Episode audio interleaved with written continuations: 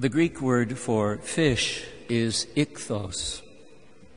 The town in upper Michigan where I grew up had an important fishing industry centered on the, a harbor that was ice free during the winter. Fishermen from the area would bring their catch to the Soo Line Railroad Depot, where my father was the station master for shipment to Chicago overnight. The fish was packed in big wooden crates filled with ice in the winter or fresh snow, uh, ice in the summer, fresh snow in the winter. And when the train arrived, my dad would wheel out flatbed carts filled with these cases to the platform next to the tracks. The meltwater poured off in torrents, and the reek of dead fish was overwhelming. I didn't know that Greek, the Greek word for fish was ichthos back then, but I was aware of the first syllable, ich, adequately described my whole experience. If you lived in Chicago in the 50s and 60s, and if you ate whitefish, chances are my dad helped ship it. Lake Michigan whitefish was a delicacy served in many classy restaurants. The fish may have been delicate and the restaurants classy, but the men who caught them were neither. I'm not talking about the occasional sports fishermen like Ernest Hemingway who came up to our area to fish, uh, fly, tr- fish, tr- um, fish fly trout, the big two-hearted river. I'm talking about the hard-living, hard-drinking, hard-working men who spent long hours bobbing up and down on Lake Michigan in all weather. One of those men who delivered fish to the station was named Cecil. He had a two days' growth of beard, yellow teeth where he had teeth, and smelled like a mixture of cheap whiskey and gasoline, and swore like a sailor. The words crude, vulgar, or hard bitten were thankfully not in my vocabulary at that time, but if they had been, I would have tried them out on Cecil. I sometimes wonder if Peter, Andrew, James, and John were like that. Does it strike you as odd that Jesus would begin his public ministry by choosing these Galilean fishermen for disciples? I, I can see that it doesn't. That may be because we don't know many people who fish for a living. But it seems to have struck some people as odd because there is a very strong element of apologetic in Matthew's account of the disciples' call. It's right there in the text from Isaiah that Matthew imports into his gospel passage. Land of Zebulun, land of Naphtali, the way to the sea along the Jordan. Heathen Galilee, a people living in darkness have seen a great light. Galilee was not just a rebellious backwater Jewish province, it was surrounded by and populated with unclean pagans. This is why the key word in the quote from Isaiah, the word Matthew particularly wants us to get, is heathen Galilee. Those two words explain why Galileans are people living in darkness because they're living in a Gentile ridden land. It explains why, when the Pharisees are, hear that Jesus has claimed to be the Messiah, and they ask, Can any good come from Galilee? The major cities of Sepphoris and Caesarea Philippi were Greek speaking.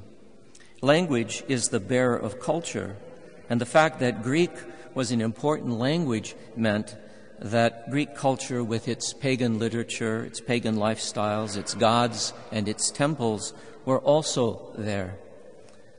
The people of the covenant who lived in Galilee were those living in the land of the shadow of death. In other words, it was Sheol on earth, hell on earth. And for a Jew, it can't get any worse than that. The religious leadership in Jerusalem must have wondered why a man who claimed to be Messiah would have ignored Jerusalem in order to preach the gospel in Galilee. Deliverance was supposed to come from Jerusalem, not from Sheol on earth.